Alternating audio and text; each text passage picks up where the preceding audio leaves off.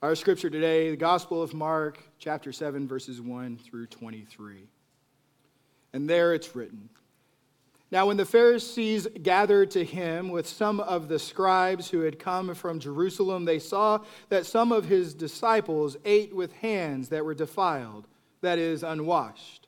For the Pharisees and all the Jews do not eat unless they wash their hands properly, holding to the tradition of the elders, and when they come from the marketplace, they do not eat unless they wash.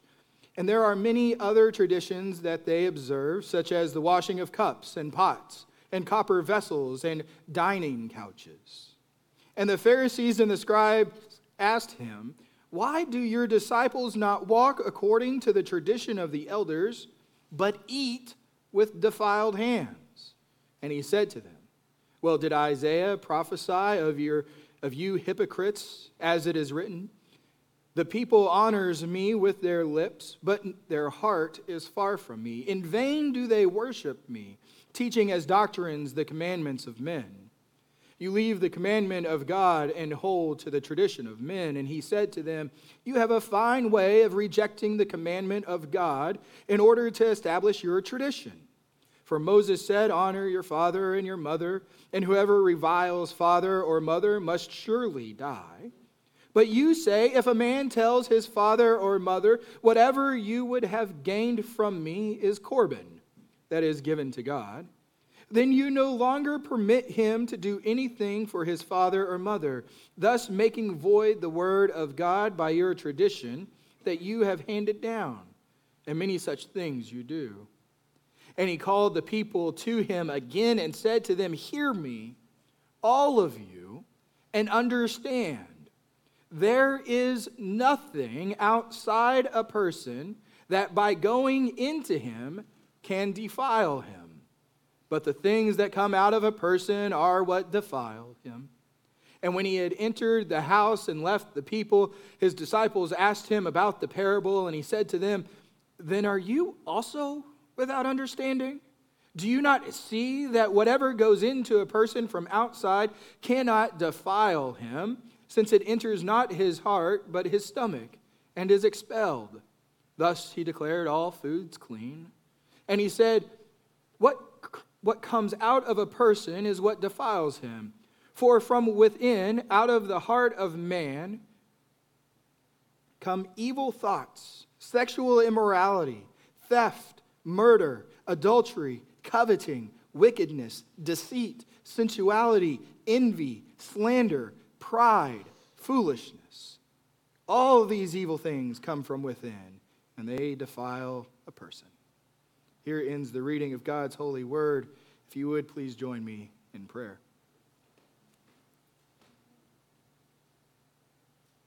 O holy God, may the words of my mouth and the meditations of all of our hearts be acceptable in your sight, O God, our rock and our Redeemer. Amen.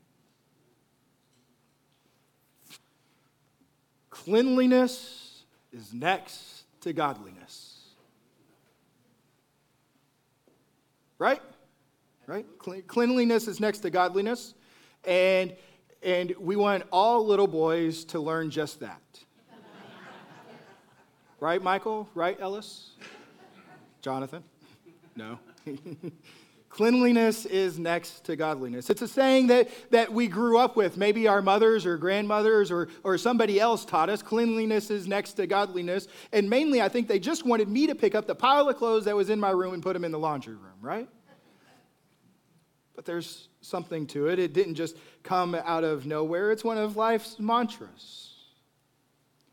Yet, here in our scripture today, Christ is really trying to get at the heart of the matter. And it's one of the things that Jesus does over and over again with every single one of his interactions. He doesn't just try and reach us on a surface level, but rather, he is more interested in the depths of our hearts and working from the inside out.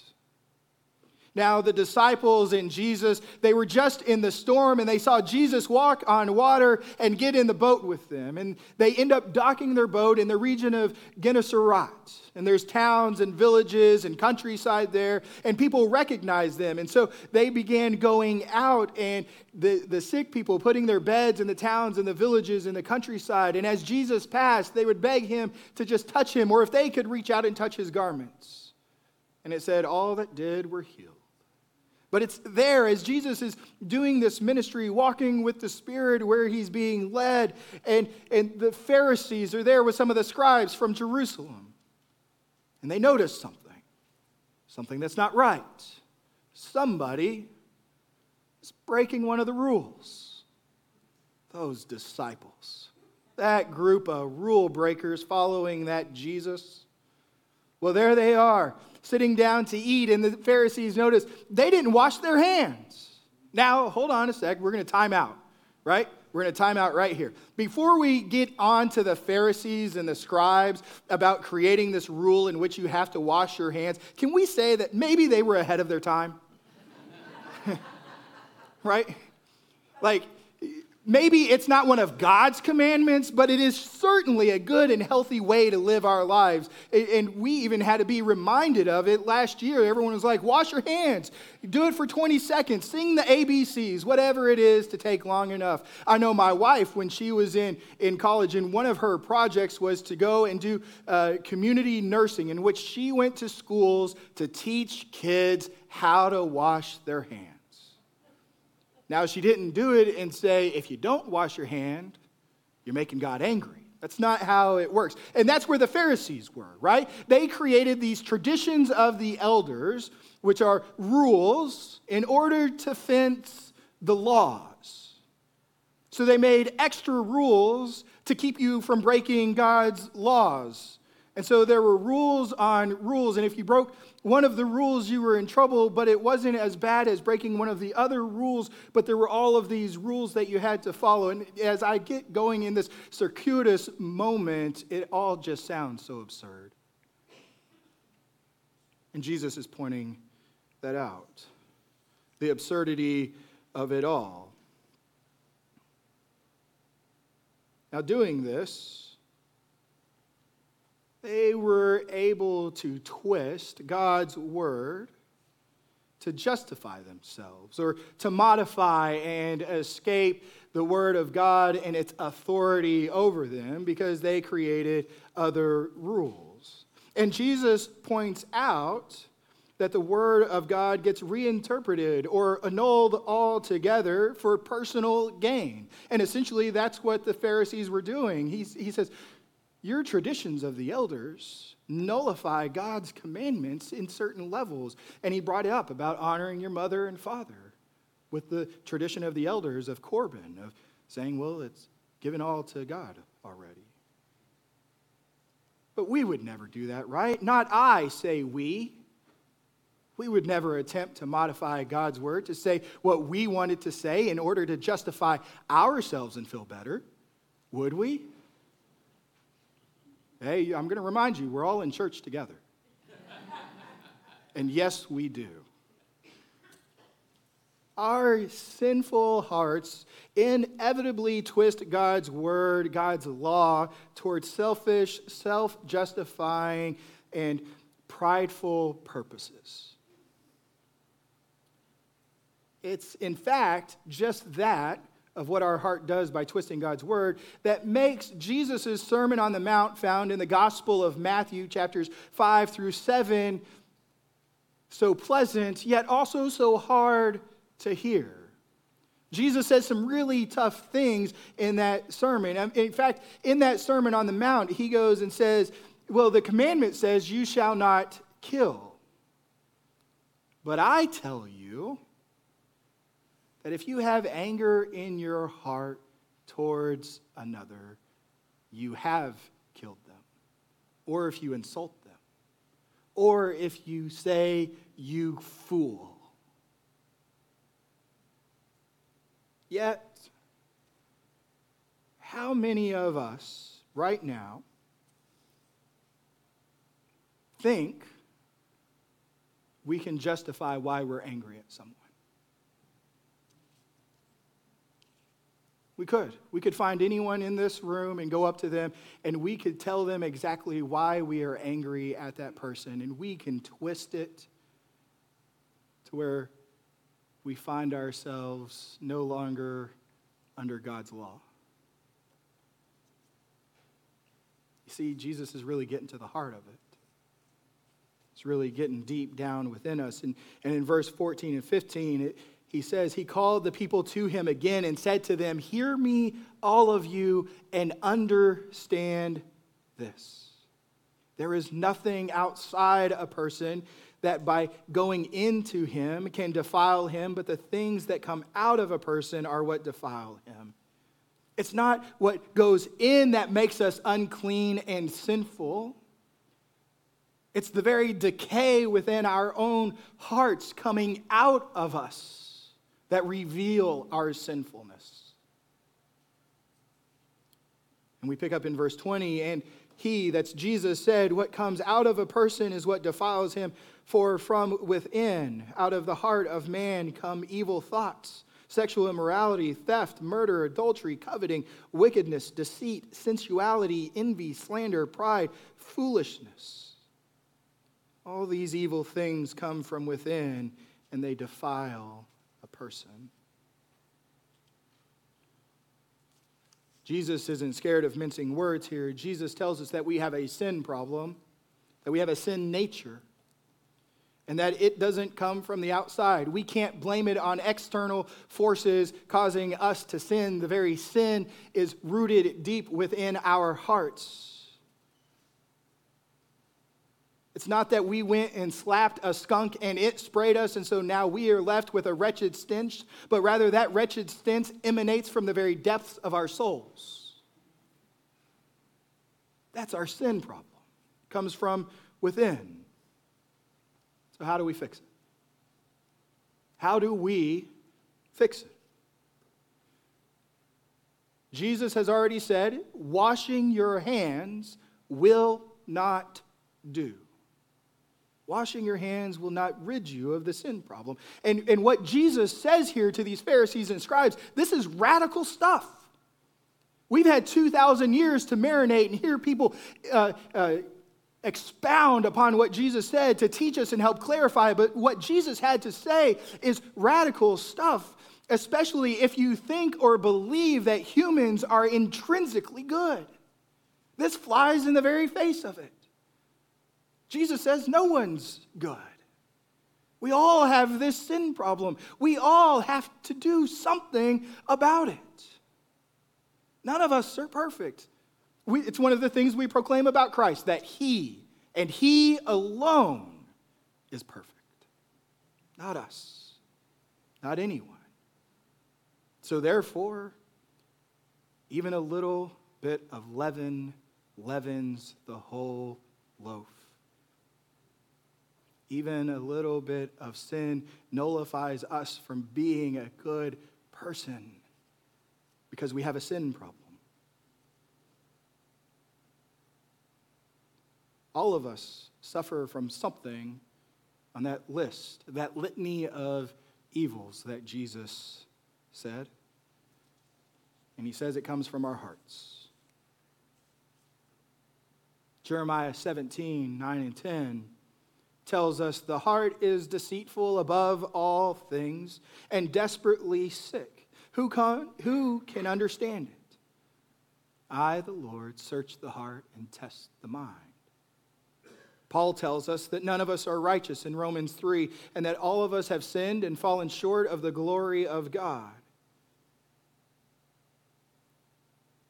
You know, it's easy. It's easy to fall into a trap of focusing on our outward conduct and fixing that first. It's a I say it's a trap because we can focus on the outside, we can polish it, we can clean it, we can wash it, and it's readily noticeable. Others can see it right away, they see a change, but they see it on the outside. And we can become so enamored by outside results we neglect ever going and looking at our hearts.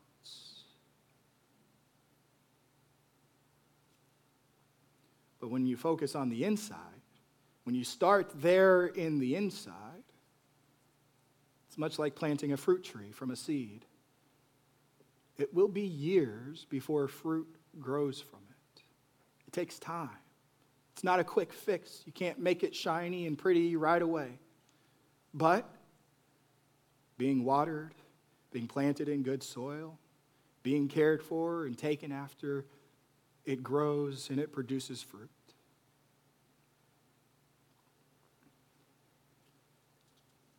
You know, when we ask, how can we fix this?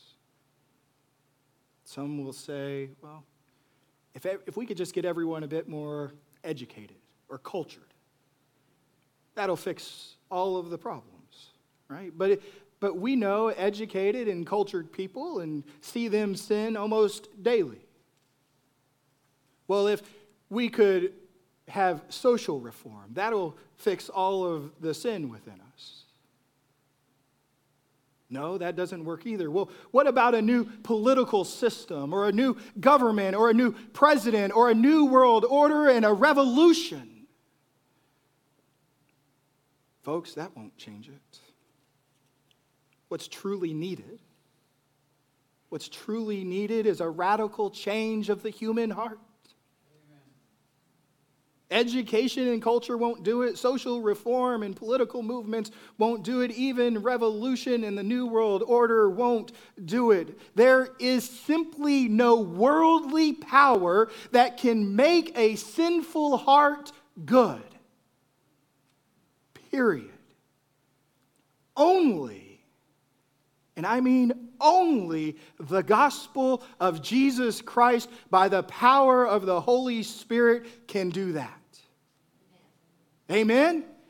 Oh, we can say amen loudly because we are gathered here today because our hearts have been changed. Our hearts have been pierced. It wasn't because we got well educated. It wasn't because we sought political correctness. It wasn't because we voted in an election. It's because God came and redeemed our souls. So we sing praises with gladness and joy. The joy of the Lord is my strength. And so, what is needed is regeneration. In the church, we say regeneration. It's to be born again, to be born anew. And Jesus said in John 3, chapter 3, Truly, truly, I say to you, unless one is born again, he cannot see the kingdom of God. There must be new birth, there must be a new heart. In the Hebrew Bible, in Ezekiel 36, verse 26, I will give you a new heart, he promises, and a new spirit I will put within you. And Paul expounds in Romans 6. Do you not know that all of us who have been baptized into Christ were baptized into his death? We were buried, therefore, with him by baptism into death, in order that just as Christ was raised from the dead by the glory of the Father, we too might walk in newness of life. And then on top of that, two chapters later in, verse, in chapter 8, Paul goes and tells us that not only have through baptism and faith in Christ have we been given a new heart, that we have been reborn. He tells us that we have been given the Holy Spirit dwelling within our heart. And we can access the power of that Spirit to put to death the very sin in our lives. While we were yet sinners all of this happened. While we were yet sinners, Christ died for us, and upon that cross, taking on our sin and putting his righteousness on us, so that when we stand before God, we stand before him in good standing. Upon hearing the gospel, our hearts are pierced by the Holy Spirit. And we receive faith in Christ, leading us into the water for baptism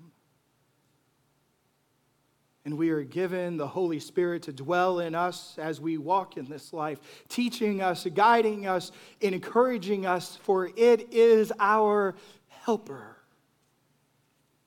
helping us to enjoy the Father. Because of Christ, our sinful, hardened hearts are redeemed. And now we have no condemnation.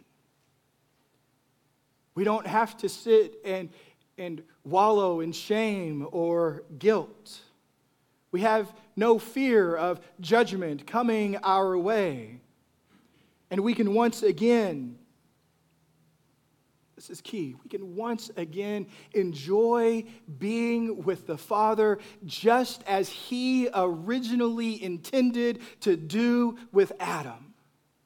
That is the great gift of salvation is that we are free from condemnation. We are free from shame and guilt. That our sin is no longer held over us and is no longer a barrier between us and God. And now we can go to God in prayer and communicate with him anytime, talk with him, be with him and enjoy him, simply the Father who created us. You see this gospel is radical. And there's no other way except Christ. We can polish the outside. We can educate ourselves all we want. We can do good things. But none of that changes us. Only Christ can do that. And we thank God that He did. Amen.